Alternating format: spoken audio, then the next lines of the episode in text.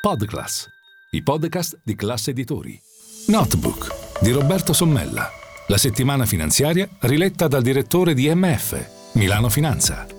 Buongiorno, benvenuti a Notebook. Ormai avviene tutto così velocemente che stentiamo a fermarci anche solo un attimo a riflettere su certe dichiarazioni, anche quando in palio c'è la pace o la guerra. È accaduto che il cancelliere tedesco Olaf Scholz ha dichiarato che eh, le aziende del settore possono contare sul fatto che il suo governo, leggo perché è importante attenersi alle dichiarazioni, aumenterà la spesa militare, la spesa militare della Germania e rispetterà l'impegno di destinare il 2% del PIL alla Nato. Ma soprattutto Scholz ha detto che l'industria della difesa tedesca deve passare alla produzione di massa di armi, poiché la guerra in Ucraina ha mostrato come i produttori europei facciano fatica a rifornire l'Ucraina appunto di munizioni. Dobbiamo passare dalla manifattura alla produzione su larga scala di equipaggiamenti per la difesa, ha sottolineato, Scholz, aggiungendo che non solo gli Stati Uniti, ma tutti i paesi europei devono fare ancora di più per sostenere l'Ucraina.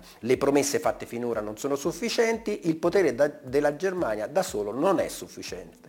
Scholz ha quindi suggerito agli Stati europei di raggruppare i loro ordini di armi per aiutare l'industria a rispettare gli impegni a lungo termine. In concreto significa che la spesa per la difesa dovrà aumentare per i paesi NATO di 46 miliardi, la sola Germania ne investirà 78 miliardi quest'anno, ma dovrebbe investirne 85 miliardi se volesse raggiungere il 2% del PIL. Per quanto riguarda l'Italia, invece, dovrebbe spendere circa 27 1,5 miliardi nel 24, mentre il target del 2% implicherebbe una spesa di 38 miliardi di euro.